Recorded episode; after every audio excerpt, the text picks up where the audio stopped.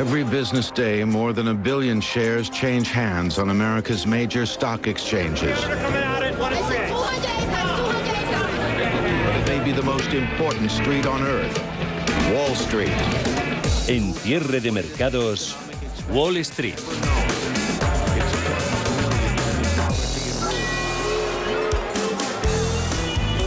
Ya hemos contado como el cártel petrolero de la OPEP y los eh, países productores aliados, ahí sigue incluido Rusia, van a aumentar esa producción en un 648.000 barriles por día en julio y agosto, un 50% más, ofrecen así pues algo de alivio para una economía mundial que sigue sufriendo el aumento de los precios de la energía y la inflación eh, resultante. Wall Street, eh, que sufre, además, eh, rebaja en previsiones de beneficio, también de ingresos de un gigante como Microsoft y un poquito algo más débiles, referencias en el mercado laboral. Números rojos que asoman por momentos en los índices de referencia americanos. Nasdaq aguantando con subidas del 0,08, 12.557 puntos. En rojo SP500 menos 0,28, 4.089 puntos. Dow Jones con recorte del 0,50%, 165 puntos a la baja para el promedio en los 32.648 puntos. Eh, tendencia que vemos en Estados Unidos que ha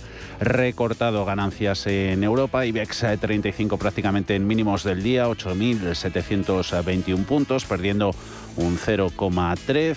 Eh, se mantienen subidas que superan el punto en mercado francés, K40 en 6.400 84. Londres está cerrado, también lo estará mañana. DAX eh, subiendo un 0,57 en 14.422 eh, puntos. Eh, primera parada, como siempre, en cierre de mercados en América con ese jarro de agua fría de Microsoft sobre Wall Street, el gigante del software que ha lanzado ese Profit Warning, arrastra un poquito al sector tecnológico.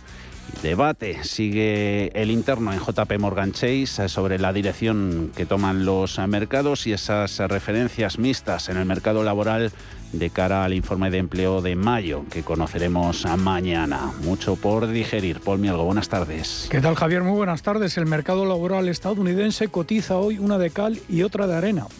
Por un lado, el paro semanal sale mejor de lo esperado. Las peticiones semanales por subsidio de desempleo caen en 11.000 hasta las 200.000. Pero según la encuesta de empleo privado ADP, solo se crean 128.000 nuevos empleos en mayo, cuando el consenso de economistas espera una cifra cercana a los 300.000 puestos de trabajo.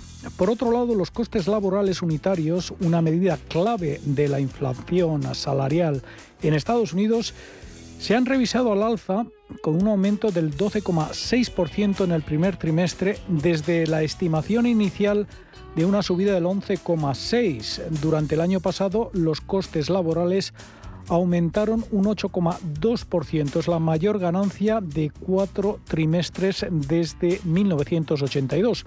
La productividad de los trabajadores del primer trimestre se ha contraído un 7,3% en su lectura revisada ligeramente mejor que la estimación inicial. Esta es la mayor disminución trimestral de la productividad desde el tercer trimestre de 1947. El mercado sigue muy preocupado por el plan de ajuste monetario que vaya a llevar la Reserva Federal para atajar la inflación.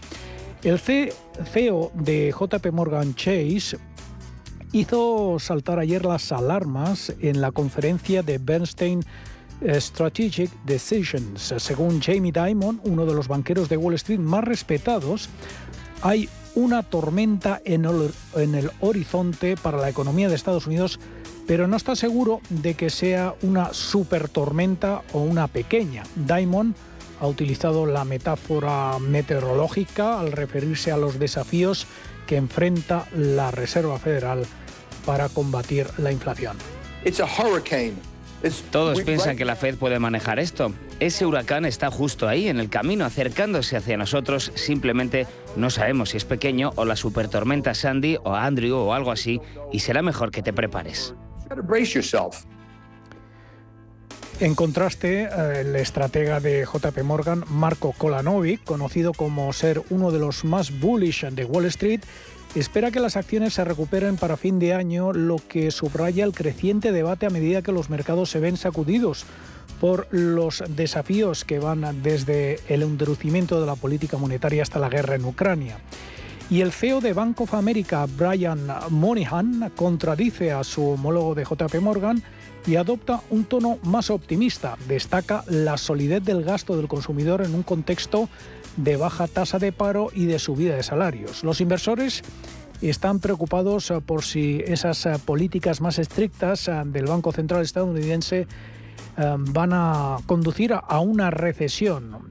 Eh, hemos oído todo un coro de miembros eh, de la Fed pronunciándose y abogando por seguir subiendo los tipos ante esa presión de los precios. Mary Daly, eh, de la Reserva Federal de San Francisco, y su colega aún más agresivo, James Bullard, de San Luis, respaldan un plan para aumentar los tipos en 50 puntos básicos este mes, mientras que Thomas Barkin, de Richmond, dice que tiene perfecto sentido endurecer la política. Bullard, sin embargo, dice que el Banco Central podría bajar los tipos en 2023 o 2024. A medida que tengamos evidencias tangibles de que la inflación está remitiendo, entonces podríamos pensar en reducir los tipos de interés en los próximos años, quizás a finales de 2023 o 2024. También eh, destacamos eh, las declaraciones a Bloomberg de Tracy Macmillan, es directora de estrategia de asignación de activos globales de Wells Fargo Investment Institute. Macmillan ah, advierte que los mercados no han valorado completamente el impacto de la reducción del balance de la Reserva Federal. Vemos un aumento en la probabilidad de una recesión en la segunda mitad de este año que podría persistir hasta 2023 mientras la Fed continúa luchando contra la inflación. El impacto del ajuste cuantitativo con el inicio de la reducción del balance de la Fed este mes no ha sido probado ni tiene precedentes. Nuestra visión es que probablemente el mercado no lo tenga descontado. Y la noticia del día de la América corporativa que comentábamos eh, al principio del programa es ese profit warning lanzado por Microsoft. Las acciones eh, caen más de un 2%. Están entre las más castigadas del Dow Jones. El gigante del software ha rebajado sus previsiones de ingresos y beneficios para su cuarto trimestre fiscal en curso debido principalmente al efecto del cambio de divisa. Las acciones de Tesla están subiendo más de un 1%. Elon Musk exige la vuelta a la presencialidad en el trabajo. El CEO del fabricante de coches eléctricos ha lanzado un ultimátum a los trabajadores para que vuelvan a la oficina o dimitan. Y cambios en Meta, la antigua Facebook, la directora general de operaciones de la compañía, Sheryl Sandberg, una de las mujeres más poderosas de Silicon Valley, deja la compañía por sorpresa tras 14 años en el cargo para dedicarse a su fundación que promueve la igualdad de género dentro de las empresas. El español Javier Oliván será quien asuma sus responsabilidades después de desempeñar un papel crucial, pero en la sombra, en el crecimiento explosivo de la compañía de redes sociales durante 15 años.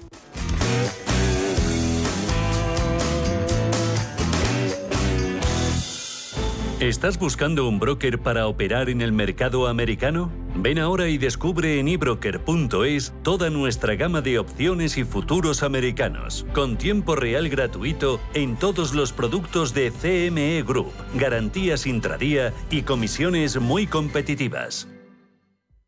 ¿Quieres operar en el mercado americano con tiempo real gratis? Disfruta de tiempo real gratuito de hasta 10 posiciones en los contratos de futuros más populares de CME Group. Abre tu cuenta real ahora sin saldo mínimo ni comisión de mantenimiento y empieza a operar. ebroker.es, reinventando el trading. Producto financiero que no es sencillo y puede ser difícil de comprender. En Correos sabemos que las pequeñas empresas y autónomos sois la fuerza de este país.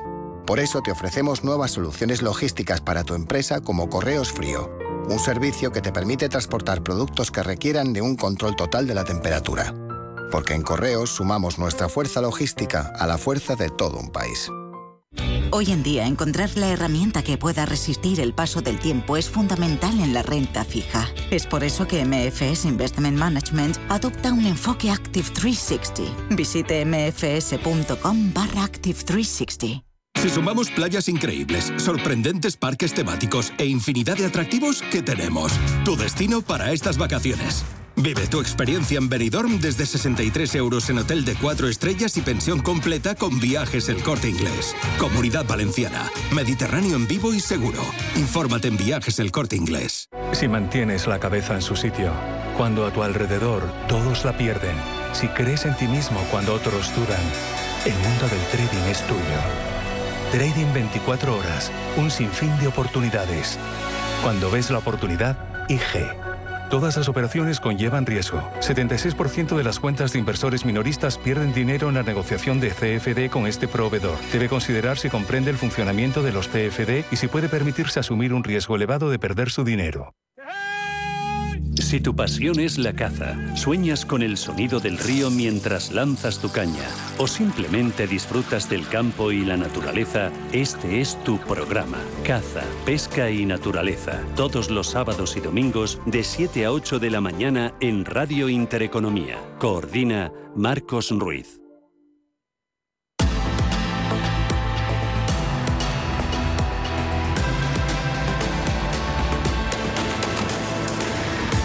Cierre de mercados con Javier García Viviani. El atasco vuelve a estar en la Bolsa Nacional. IBEX 35, de lo poquito que cae entre las bolsas europeas, cede el índice selectivo un 0,15%, 8.734 puntos. Mucho cambio de signo el que estamos viendo en bolsas americanas con todos esos eh, frentes y noticias conocidas en los últimos minutos. La decisión de la OPEP de aumentar la producción para julio y agosto en 648.000 barriles, un 50% más. Decisión bendecida y aplaudida por la Casa Blanca, leemos en Reuters, con esos eh, precios internacionales de las eh, commodities que se mantienen aún así con subidas, ganancias para el futuro del Brent del 0,6% en 116 con 97. West Texas eh, también sobre los 116, eh, subiendo un 0,82%. Eh, no se está pasando por alto esa advertencia sobre beneficios y sobre ingresos que ha hecho Microsoft para su cuarto trimestre fiscal ha recortado la horquilla tanto para facturación como para la evolución de su BPA, una Microsoft que la tenemos ahora mismo con caídas del 1,92%, habría con descensos que superaban el 3, está en los 267 dólares, entre los valores más castigados en América. Aquí en Europa, si echamos un vistazo a Eurostox, hay descensos, eh, sobre todo en compañías a priori de corte defensivo. Se meten farmacéuticas como Bayer, Consumo, cerveceras, AB InBev, eh, perdiendo un 1,22%. Eh, alguna utility sigue estando en rojo, vaya semanita que lleva acumulada Iberdrola, dejándose un 0,88%, 10 euros con 75, pero a esos valores les están acompañando hoy entidades eh, financieras, recortes en BNP Paribas, en Santander, en BBVA, luego lo vemos de cerca, también en Intesa San Paolo, en el italiano. Lo que está subiendo sobre todo lujo, gana Kering un 2,41%, L'Oreal un 2,89%, Adidas, a fabricante de material deportivo, un 2,35%. Louis Vuitton, Essilor, Lusótica también entre los mejores valores y alguna tecnológica como Infineon y fabricantes de coches, sobre todo Mercedes, que gana un 1,19% a estas horas. Enseguida vemos el mercado español por dentro. Lo primero, adelantar en sumarios a temas a que llevaremos en este cierre de mercados en la tarde de hoy el jueves.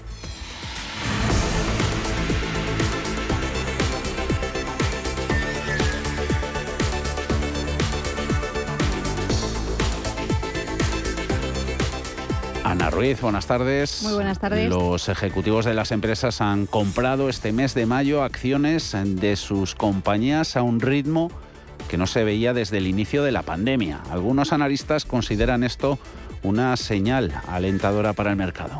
Se conocen como insiders de la bolsa aquellos consejeros o accionistas significativos de una compañía que realizan operaciones de compraventa de títulos de la empresa en la que realizan su actividad. Debido a su cargo, cuentan con información privilegiada de la compañía y lo aprovechan. El mercado siempre acoge positivamente este tipo de operaciones de compra de títulos, ya que es una muestra, dicen, de confianza en el buen desarrollo de la compañía, de la compañía lo que puede establecer un suelo en el precio de cotización. En España, el consejero delegado de Solaria, en una clara apuesta por la empresa, ha comprado 50.000 acciones a un precio de 21,62 euros por título, lo que eleva la operación a algo más de un millón de euros. Pero no ha sido la única. Donde más hemos visto ha sido en Estados Unidos con compras en Uber, Shopify o Starbucks. Los ejecutivos corporativos de Wall Street se han tomado la máxima muy en serio y compran en la caída del mercado durante el mes de mayo en niveles no vistos desde el inicio de la pandemia, aprovechando esa información privilegiada con la que cuentan. Y el sector de la automoción y todas las ramas intermedias y auxiliares se recupera de la crisis del COVID, de la crisis de suministros y de la guerra en Ucrania, pero lo hace de un modo lento. ayer vimos que el dato de matriculaciones empieza a recuperarse por primera vez desde 2019. El sector de proveedores de automoción también crece y aunque lo hace a un ritmo lento, prevé alcanzar niveles prepandemia ya en este mismo año 2022. De cara a futuro, los empresarios miran al PERTE de los semiconductores. Alma Navarro, buenas tardes. Buenas tardes. El sector de los proveedores de la automoción terminó 2021 facturando 32.085 millones de euros. Fue un 6,3% más que en 2020, aunque sin conseguir recuperar esas cifras prepandemia. Fueron 37.000 millones. Este dato se espera que se alcance, como dices, en 2022 a medida que se resuelve la crisis de los semiconductores que todavía se arrastra del año pasado y la guerra en Ucrania y sus consecuencias económicas que nos han sobrevenido después. A pesar de lo complicado de la coyuntura en el sector, el sector de los proveedores ha aumentado la inversión en 2021 destinada a I más de más I, un 8,5%, 1.164 millones, es un 3,6% de la facturación del último año y el triple de la media del sector industrial. Las matriculaciones dieron ayer también buenos datos. La entrega de vehículos que estaban pendientes por falta de componentes disparaba las matriculaciones en mayo en todos los sectores, excepto en el del alquiler. Luz al final del túnel. Leemos letra pequeña a partir de las 5 de la tarde, una hora menos en Canarias.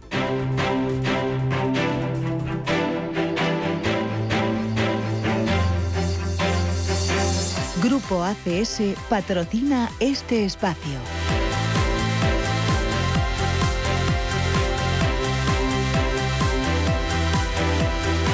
Dentro del IBEX 35 eh, tenemos en subidas a un total de 14 valores. Eh, las mayores son en ArcelorMittal más 1,9, 30 euros con 24. Solaria entre las mejores.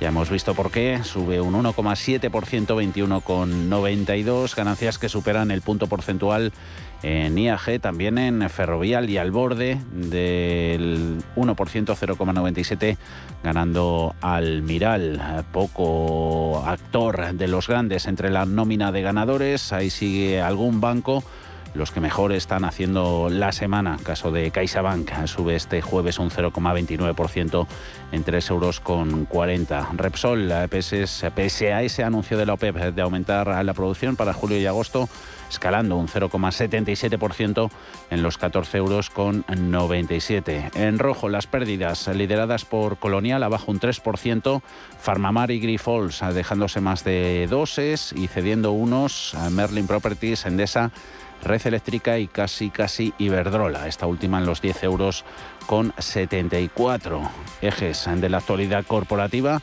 y principales recomendaciones del día. Ana, cuéntanos. Tenemos a Repsol que invertirá 105 millones de euros en el complejo industrial de Puerto Llano para construir la primera planta de la península ibérica capaz de fabricar polietileno de ultra alto peso molecular. Esta nueva planta estará operativa a finales de 2024 y tendrá una capacidad anual de 15.000 toneladas, mientras que CaixaBank busca conseguir entre 230 y 275 millones de euros con la venta de su emblemática sede en el Paseo de la Castellana número 51 de Madrid, según ha publicado varios medios. El banco ya dispone de una sede corporativa en las Torres Kio tras la integración con Bankia. Y en el caso de Audax Renovables mantiene su rating en triple B negativa calificado por ECI Finance Ratings, la antigua accesor en base a su consolidado posicionamiento en una industria madura. La agencia de calificación ha valorado favorablemente el posicionamiento competitivo consolidado en el sector energético y entre las recomendaciones en Colonial, los analistas de Grupo Santander han repetido el consejo de compra sobre sus acciones,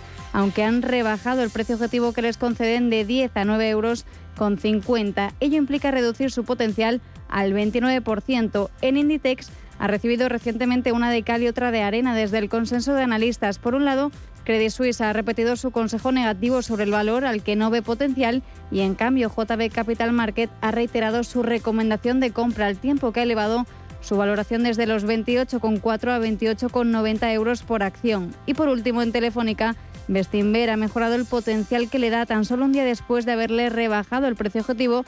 La gestora ha incrementado de nuevo su valoración de 4,25 a 6,25 euros por acción, que implica un recorrido del 33%. Grupo ACS, líder en el desarrollo de infraestructuras y servicios, les ha ofrecido este espacio. Y en el consultorio hoy jueves a partir de las 6 de la tarde estarán con nosotros Gerardo Ortega de tradersecrets.es, colaborador también en CMC Markets, y Nicolás López, en director de análisis de renta variable en Singular Bank.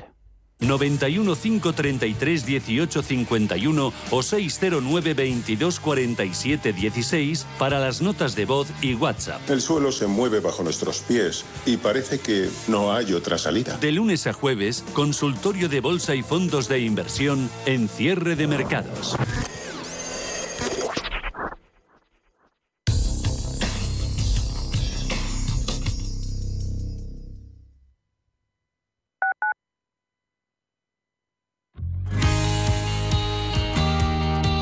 5 de junio es el Día Mundial del Medio Ambiente y queremos celebrarlo con Canal de Isabel II. Sí, porque cuando hablamos de canal pensamos en el agua que bebemos, pero la empresa pública también genera energía limpia, revaloriza residuos, depura aguas residuales, produce agua regenerada y en definitiva, cuida el medio ambiente y a nuestra comunidad, porque cuidando el agua, cuidamos de todo y de todos.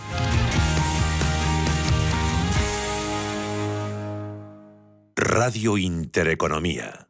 Inversiones inmobiliarias Grupos Eneas, cesiones de créditos, inmuebles en rentabilidad, compra, reforma y venta. Infórmese en el 91 639 0347 o en info@eneas.com. Inversiones inmobiliarias Grupos Eneas.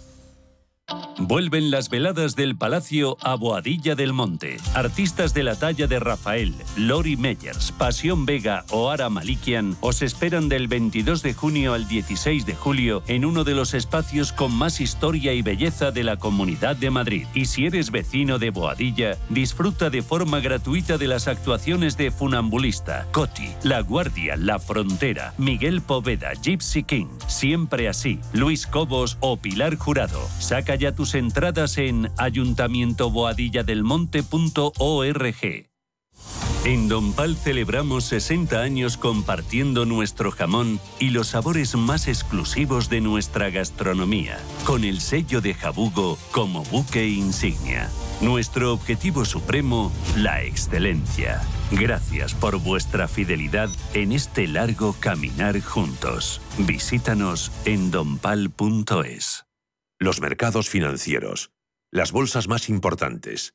Información clara y precisa. Esto es Radio Intereconomía.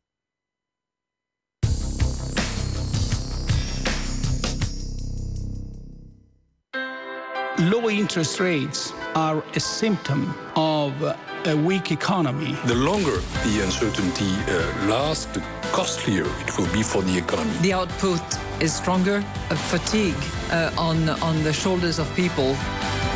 Expansión y ciclo. Cierre de mercados.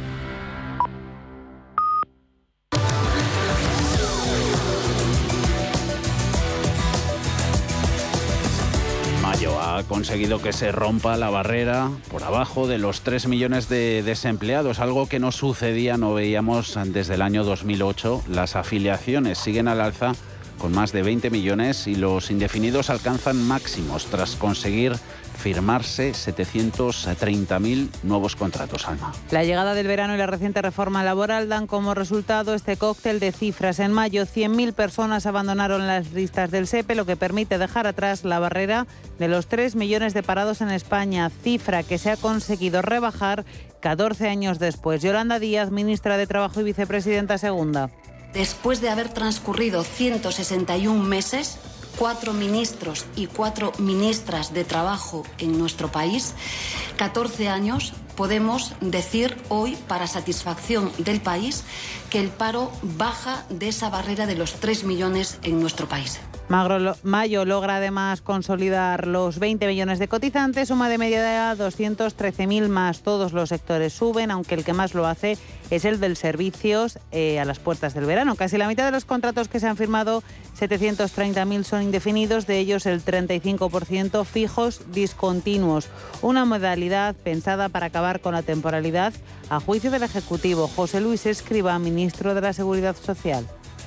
Lo importante es que esos contratos ahora son indefinidos y por lo tanto llevan acompañados unos derechos que antes no los tenían. Eh, eh, claro que es un cambio muy importante y en eso nos homologamos con países de nuestro entorno. A día de hoy, 8 de cada 10 trabajadores tienen un contrato fijo, aunque la tasa de desempleo juvenil sigue siendo preocupante porque es de las más altas de Europa y se sigue situando en el 30%, aunque noticia positiva en mayo se ha alcanzado la cifra de parados jóvenes más baja de la historia.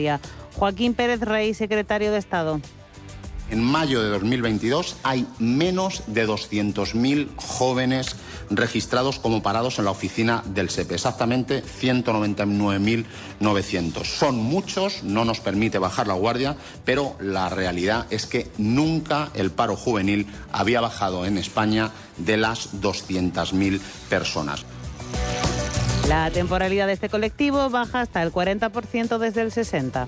Los agentes sociales hacen una lectura positiva de esos datos de paro, pero alertan al Ejecutivo de que todavía tiene tareas pendientes. Sí, como la de reducir la tasa de desempleo, que es la más alta de la zona del euro, y resolver la crisis de precios que perjudica a las economías domésticas de forma directa. Escuchamos a Pepe Álvarez, secretario general de UGT, Maricruz Vicente de Comisiones Obreras. Tenemos que pensar en los casi eh, 3 millones de personas que continúan en el desempleo y el gobierno, las comunidades autónomas eh, tienen que trabajar para que esas personas puedan encontrar eh, empleo. Tienen que cerrar los acuerdos con Europa para que realmente se pueda poner freno a los precios, eh, a los precios energéticos y con ellos también al resto de los precios. Los empresarios se sorprenden con los buenos datos a pesar del contexto económico negativo y precisamente por eso piden cautela y no confiarse y reclaman al Ejecutivo que resuelva lo antes posible el problema de inflación, como hacen los sindicatos. Lorenzo Amor, presidente de Ataca Rosan del Departamento de Empleo de la COE. Parece un milagro que con la que en estos momentos está cayendo en el ámbito económico, pues en estos momentos estemos hablando de la senda y el ritmo de creación de empleo. Es especialmente positivo si tenemos presente que persiste un contexto de fuerte incertidumbre y un escenario internacional especialmente complejo por el conflicto bélico de Ucrania. Hablamos ahora de un tema sobre el que se ha debatido mucho en los últimos tiempos, después de que organismos como el Banco de España se hayan pronunciado en contra. Nos referimos a ligar las pensiones al IPC, medida aprobada por el Gobierno. Hoy el ministro de Seguridad Social, José Luis Escriba, ha confirmado, también insistido, en que se llevará a cabo. Sí, el Ministerio de Inclusión y Seguridad Social insiste en que el alza de las pensiones con la inflación está garantizada por ley y por lo tanto dice que no está a debate. Rechaza por otra parte adelantar la subida de las pensiones mínimas y no contributivas antes de final de año, tal y como ha propuesto la parte morada del Ejecutivo. Lo escuchamos. Absolutamente, es decir, absolutamente. Hay una ley que lo, que lo, establece así justamente para evitar cualquier incertidumbre en cualquier situación de inflación volátil. A mí verdaderamente es un, es un debate que, que se instiga, se, se, impulsa desde determinados ámbitos que no deja de bueno, el mismo el gobernador del Banco que de no, España. que no deja de sorprenderme y no deja de sorprenderme porque miren a los países de nuestro entorno. Decir, el debate es justamente el contrario. En, Francia, en, en, Austria, lo que están pensando es si no tienen que adelantar el calendario de subida de las pensiones ante una situación como la actual. Más datos económicos de este jueves. Crece la compraventa de viviendas, el mercado hipotecario gana músculo, pero también suben los embargos. En el primer trimestre de 2022 aumentan estos un 3,4%, alcanzan máximos de 5 años. Sí, las ejecuciones hipotecarias de viviendas habituales, embargos de una propiedad para su venta tras el impago de un crédito, suben un 3,4% en tasa interanual hasta el mes de marzo y alcanzan los 3.320. Es la cifra más alta, como dices, en los últimos cinco años, desde el primer trimestre de 2021.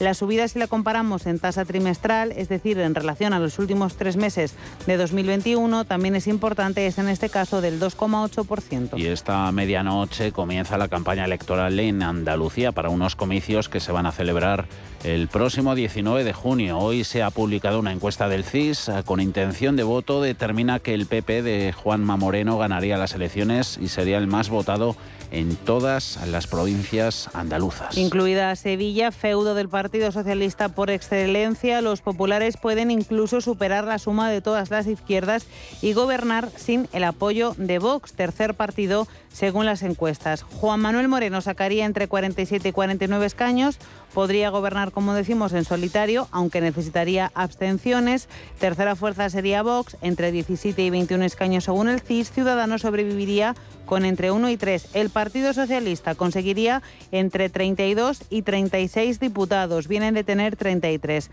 Podemos conseguiría 10 y la formación de Teresa Rodríguez 2. El candidato mejor valorado de forma global es el popular Juanma Moreno. La encuesta augura una participación del 72% y dice que hay un 20% de ciudadanos indecisos. Ángel Cazorla, profesor de Ciencias Políticas en la Universidad de Granada y miembro del Centro de Análisis y Documentación Política y Electoral de Andalucía teniendo en cuenta que la, media, digamos, de indecisos, si nos acogemos la horquilla entre el 40% que, que, nos marcaba la encuesta del Centro de Estudios Andaluces y el 25% aproximado que nos da la del CIS, podríamos decir que está en torno a, un tercio del, total del electorado, pues evidentemente creo que queda mucho por decidir, sobre todo también porque eh, hay un dato que, yo creo que es fundamental, que es la participación. Eh, la encuesta del CIS nos da un 72% de participación, que aunque pueda parecer que es un dato elevado, en intención directa de voto eh, estaría por debajo de, la, de los datos normales. La campaña electoral, como decías, arranca esta medianoche.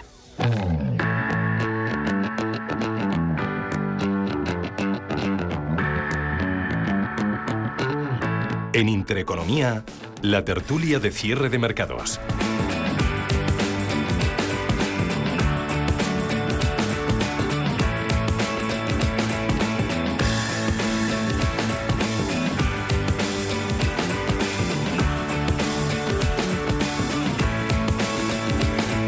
Hasta las 4 de la tarde, hasta las 5, perdón. Estaremos en tiempo de tertulia hoy con la compañía de Javier Domínguez, Auriga Global Investors. Eh, ¿Cómo estás, Javier? Muy buenas tardes.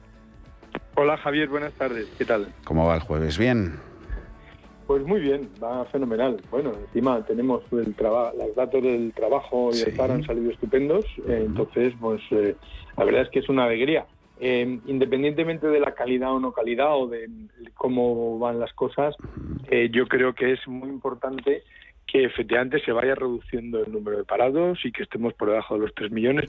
Luego habrá que hacer los análisis correspondientes de cómo se llega hasta ello, pero yo creo que, por supuesto, no los contrata el gobierno, los contratan las empresas y los empresarios, que son los que tienen que jugarse las pestañas todos los días, ¿no? Entonces, eh, bueno, pues es un motivo de alegría, de momentáneo. Ahora lo vemos y analizamos esa referencia del mercado laboral ah, también con Carlos Puente, analista político y económico. Hola, Carlos. Muy buenas tardes. Eh, encantado de estar en el programa, como siempre, aunque muy cabreado. ¿Y eso? Porque pues porque la UNED pretende violar mis derechos individuales y notificarme de forma telemáticamente eh, mediante métodos telemáticos a los que no tengo acceso. Por eso eh, el señor este que, que denunció y que tiene éxito, tiene toda razón, eh, pues somos mayores pero no somos idiotas. O sea, este, esto que, lo haga una universidad, menos mal que no son todas así. Eh, esto es infumable en un país occidental. Violar eh, los derechos de los ciudadanos. Y no son solo y los... en cuanto a las... No son solo los bancos. No, no son solo los bancos, es decir, en este caso me refiero eso, a una denuncia que presenté y que y que mm, pretenden, supongo, eh, comunicármelo mm, mediante un sistema telemático interno al que yo no tengo acceso y por lo tanto eh, nos tendremos que ver en los tribunales de justicia. Bueno, porque yo no me voy a cruzar de brazos. Ya nos irás, ya nos irás contando cómo va cómo va pues ese melón. Eh, eh, que eso, la, la, la, la, situación económica, los, los datos de paro conocidos hoy, eh, ayer escuchábamos a, Pedro Sánchez en su intervención ante el Grupo Socialista en el, en el Congreso, cuando hacía balance de sus cuatro años en Moncloa, hablaba de, de, resultados formidables de, de, su gestión. Ya conocía el dato que se ha conocido hoy y podrían ir por ahí los tiros. Carlos. Bueno, yo no creo, en fin, como bien ha dicho Javier, eh, primero tenemos que felicitarnos siempre que haya la reducción del paro en nuestro país, que es sangrante y, y es eh, la tasa más alta de todos los, los países de la Unión Europea, eh, tanto en general como a nivel juvenil. Y por lo tanto debemos felicitarnos que esto se pueda rebajar la tasa de, de, de, de los 3 millones, el nivel de los 3 millones, eh, puesto que es una carga muy importante para el país y para las familias. Pero por otra parte, yo creo que habría que estudiar minuciosamente eh, qué hay detrás de esta rebaja. No se, no se trata de que se ha producido una creación de puestos de trabajo que ha, ha, logrado reducir la tasa de, de, paro, sino que debido al sistema que, se ha introducido con la reforma de los fijos discontinuos eh, pasan a una categoría que digamos que durante un periodo determinado pues están en el limbo, es decir, no se, no se contabilizan como parados, aunque conservan los derechos. Por lo tanto, eh, yo diría que fin, los economistas eh, tenemos que tener mucho cuidado cuando juzgamos este tipo de informaciones y sobre todo que los políticos ya sabemos que están a la que saltan. Lo que quieren es aprovechar cualquier situación para decir que el mérito es suyo. Mm, Javier, y bueno, escuchábamos ayer también al gobernador del, del Banco de España, en su intervención también en el, en el, en el Congreso, en la Comisión de Economía, decía que si sube el número de trabajadores y bajan las horas trabajadas, que, que no vamos eh, tan bien. Eh, Yolanda eh, Díaz, ministra de Trabajo, le, le, cantó también las 40, como ha hecho esta mañana con, con Fijó, cuando valoraba el líder popular los, los datos de, de desempleo. ¿Triunfalismo del, del Gobierno en materia laboral está justificado? Bueno, no, la autocomplacencia permanente. Bueno, como no puede ser de otra forma, si tú eres el que está gobernando eh, un país, pues todos los datos son tuyos y son buenos y lo único que puedes hacer es decir siempre los datos que te parecen buenos, darlos de la forma que tú consideres oportuno, pues eso es el que los das, y luego lo único que puedes hacer es felicitarte de manera sistemática. Entonces, la autocomplacencia viene por todos los territorios. Menos mal que efectivamente por, por primera vez vemos que el Banco de España es completamente autónomo y no lo han purgado, cosa que ha ocurrido en otras ocasiones, y el señor de Cos, pues la verdad es que eh, es un verso libre que cuenta las verdades del barquero, porque es así.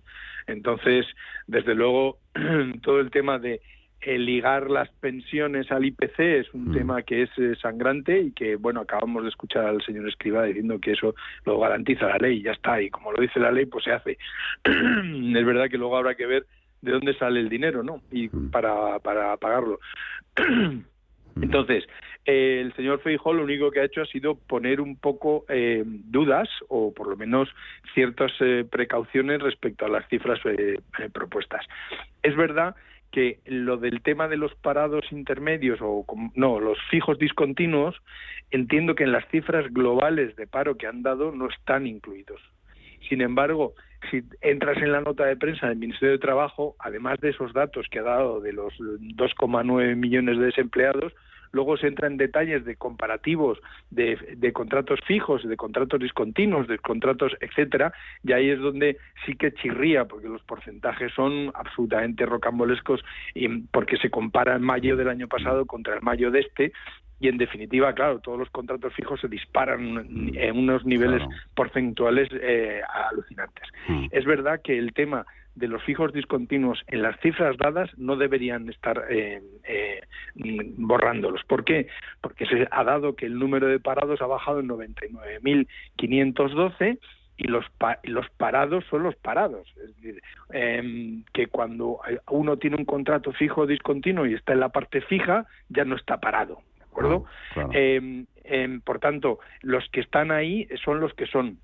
Otra cosa es que luego los discontinuos que han empezado, o los fijos discontinuos que han empezado en meses anteriores y que están en la fase de discontinuidad, esos son parados ahora. Deberían ser parados y, por tanto, deberían estar computados ahí. Pero, en fin, son unas dudas que nos surgen a todos, pero lo cierto es que ahora mismo lo que tenemos es un paro en España oficialmente de un 13,3 cuando la Unión Europea es un 6,8, por tanto estamos en el doble. Mm. Sí que es verdad que estas son las cifras que hemos manejado siempre. Aquí hemos estado en los niveles de los del 15% de manera, es eh, un paro sistemático. Y, que no nos alejamos de ahí. No, jamás, no hay manera, porque cuando llegamos y hacemos una rebaja de ese 15 a un 13,3 como estamos ahora, pues ya vendrá dentro de un par de meses y nos iremos a otro desastre, ¿no? Estoy convencido. El debate está ahí. Es así. Eh, eh, el debate está ahí en el, en el cómputo, ¿no? Que eso, que los empleos temporales han caído, pero no todos se han convertido en, en estables. Muchos de ellos se han, se han transformado en, en fijo discontinuo, que cuenta como fijo, pero que es... El 40%. Claro, el 40%. Claro, eh, eso que cuenta como fijo, pero que es igual de, precario o más que un contrato temporal. Claro. Carlos. Indudablemente, indudablemente. Es decir, que eh, los fijos discontinuos, pues es que eh, representan el 40%. Entonces, ya te digo que es, una cosa que, desde luego, eso me parece muy bien, que, se echen flores los gobiernos, en este caso el Partido Socialista y concretamente el señor, el señor presidente del, del Ejecutivo, que parece ser que es que hace milagros, que ha conseguido absolutamente todo para los españoles. ¿Eh? y pero también y por qué no lo compara por ejemplo con otro con las tasas de paro de otros países ¿Eh? por qué no lo compara con la República Checa con Eslovaquia con Hungría ¿eh? con Austria por qué no los compara es que es que muchas veces mm, de verdad que me representa el absurdo de, de alguien que tiene según dice él tiene formación en economía que es doctor en economía. Eso me parece a mí que es, que es, sangrante. Y luego no digamos el paro juvenil. El paro juvenil es, eh, eh, un problema eh, muy importante en España, que aunque se dice oficialmente que se ha rebajado por debajo de los 200.000, bueno, habría que ver qué tipos de empleos son los que han los que han asumido, es decir, si son esos empleos coyunturales para salir del momento angustioso que se necesita un primer puesto de trabajo y se acepta aquellos puestos en los cuales uno está sobrecualificado, ¿eh? Eh, eh, todo ese tipo de cuestiones, pues como no se examinan, pues me parece a mí que me es absurdo, porque luego si, si se estudia cuáles son las demandas del mercado laboral, resulta que faltan trabajadores. Bueno, es que esto mm. es que esto es, es de risa, es que es absolutamente de risa. O sea, además, en una serie de, sectores para los cuales se supone que los jóvenes deberían estar más cualificados y, en segundo lugar, eh, que se trata de, una población que rápidamente puede eh, adquirir unos conocimientos que tecnológicamente, pues para otro sector de la población, mm. pues son bastante mm. complicados. Mm. Y sin embargo, insisto, resulta que es que faltan, faltan trabajadores en montones de sectores fundamentales en España. Y no digo solamente de fontaneros, sino también en, sectores súper cualificados. Y ahí el debate, Javier, está en si eso es culpa del crecimiento de los salarios o no. Bueno, eh, bueno, el tema del paro juvenil mm. es curioso porque es que las cifras no salen ni a tiros. En fin, yo lo siento. El año, el mes pasado, abril del 22, había 471.000 menores de 25 años en paro y ahora han pasado a 199.000, que solo es un 6,8 del total que han, dicho. Es decir, no no me pega que el paro sea del menores de 25 años sea del 6,8 del total de los parados, porque 199.920 sobre los 2.922.000 son 6,8. No me sale por ninguna manera y además como ha bajado casi el doble, bueno, más, de 471.000 parados el mes pasado, ahora estamos en 199.000. Son estas cosas que cuando te pones a mirar los datos de un lado para otro dices, madre mía, no sé dónde estoy. Em, el ah. tema de las 109.000 vacantes, ah. eh, yo creo que es una falta de compromiso. Bueno, es una falta de compromiso por parte de los jóvenes que no quieren coger esos trabajos, porque mm, representan, no sé si es por porque se pagan poco, pero hay que recordar que tenemos un salario mínimo interprofesional que ya se encargó ah. Yolanda Díaz de subir de manera sistemática y que por tanto hay unos niveles bastante aceptables dentro de un orden. Que luego son más horas, pues habrá que pagar las horas o lo que sea, pero yo creo que la gente, mm, los jóvenes menos de 25 años, pues deben vivir muy a gusto en su casa, siempre tiene una madre y un padre que les da para las copas. Yo creo que es así. No es que es el gran abandono, este famoso eh, nuevo movimiento que hay histórico, sino que no es el gran abandono, sino que es la gran falta de compromiso.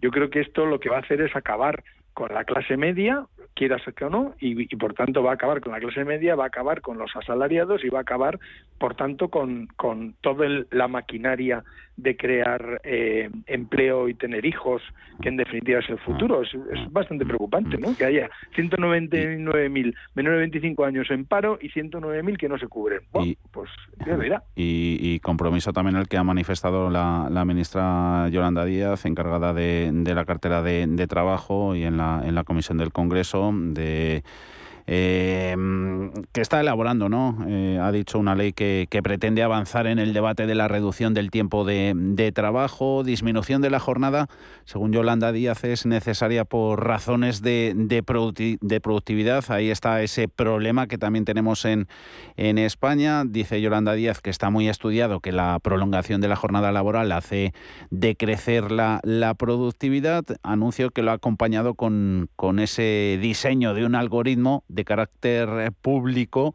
eh, que se va a aplicar con carácter inmediato, dice, para abordar el, uso fraudulento de las, de las horas extraordinarias. Horas extras que luego nos las va a contar un algoritmo. Carlos. Bueno, yo no sé de dónde ha sacado esta señora los 27 millones de horas extras eh, mensuales. Y, y desde luego, en fin, solamente escuchar a esta señora que, no sé, en fin, tendrá sus asesores, eh, eh, porque asesores tienen muchos, eh, pero me parece a mí que, que están tirando tiros sin apuntar. que lo expliquen, que tendrá que explicar, a ver de dónde, de dónde aparece que, que resulta que hay más casi tres millones de horas sin remunerar, y ¿dónde? ¿De dónde ha sacado esas cifras? O sea, es que mm, están diciendo, mm, de verdad que me parece muy poco profesional. En general, todo el Consejo de Ministros, cada uno en su parcela, mm, no, pasarán a la historia eh, del país por ser los mejores eh, los, mejores dirigentes, pero concretamente esta señora me parece a mí que, que, es que eh, lo que lo único que hace es eh, mostrar su profunda ignorancia. Eh, bueno, me parece muy bien que se haya que controlar eh, las horas que no se pagan, las horas extras que no se pagan.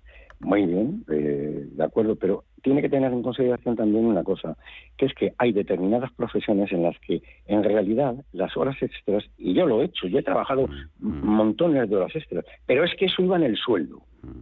Es decir, por eso recibíamos una remuneración extraordinaria. O sea, que, que, lo explique esta señora.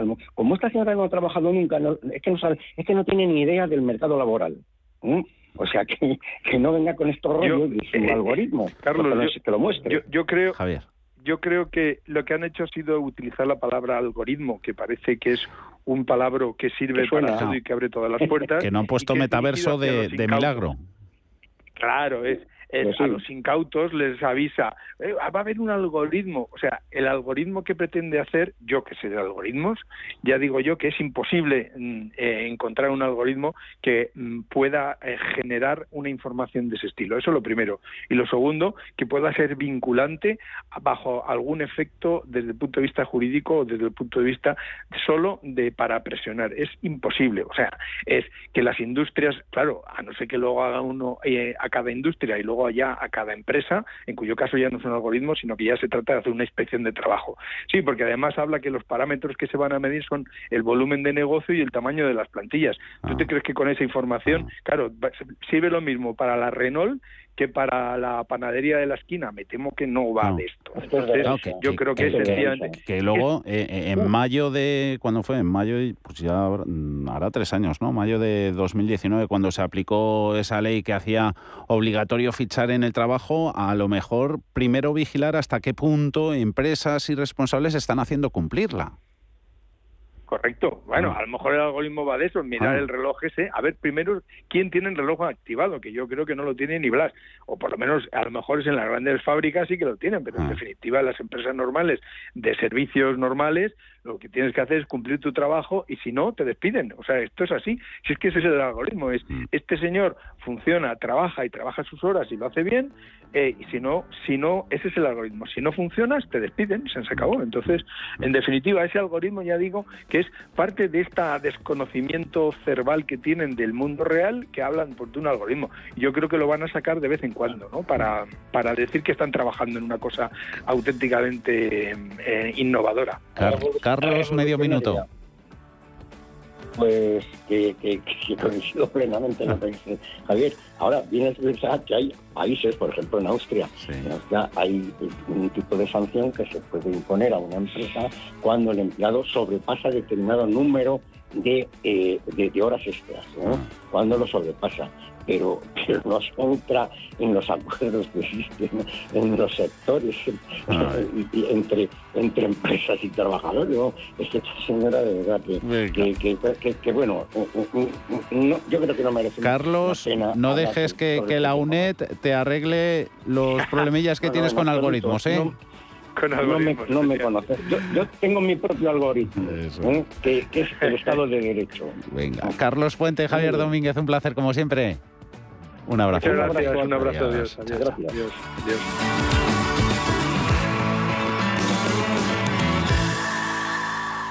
Prudencia, constancia, equilibrio y flexibilidad. Valores imprescindibles para una buena inversión. Gama de fondos Dunas Valor. La gestión independiente que sabe cómo proteger al máximo su inversión en el mar financiero. Información publicitaria de productos financieros. Consultar la información legal en nuestra web dunascapital.com. Esta es la historia de María y de Rosa. Se sentían solas y tristes. Un día les hablaron de la sala de mayores de la iglesia y su vida cambió. Ahora son como hermanas, disfrutan, se ayudan y se acompañan. Por ellas, por ti, por tantos. Marca la X de la iglesia en tu declaración de la renta. Descubre más historias en portantos.es. Si caminas solo, irás más rápido. Si caminas acompañado, llegarás más lejos. Luna Sevilla es su asesor patrimonial de referencia. Prestando nuestros servicios como agentes de Caser Asesores Financieros, somos una empresa con amplia experiencia profesional y una clara apuesta por la formación de calidad, la información transparente y objetiva y por el asesoramiento financiero personalizado y continuado. Si desea más información, visite lunasevilla.es o llámenos al 91 762 3442.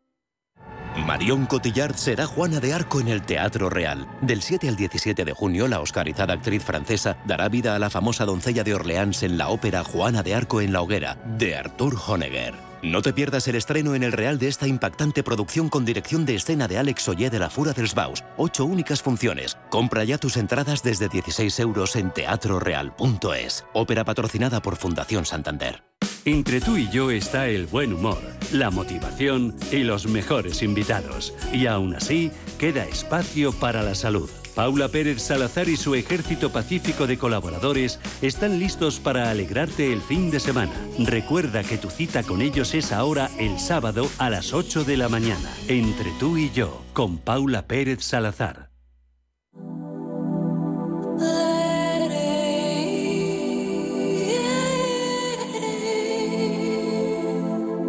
Ruta 42. Los domingos a las 4 de la tarde en Radio Intereconomía.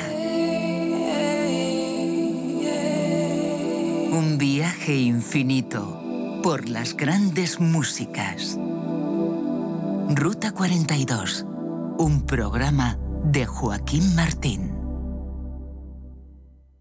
los mercados financieros, las bolsas más importantes, información clara y precisa.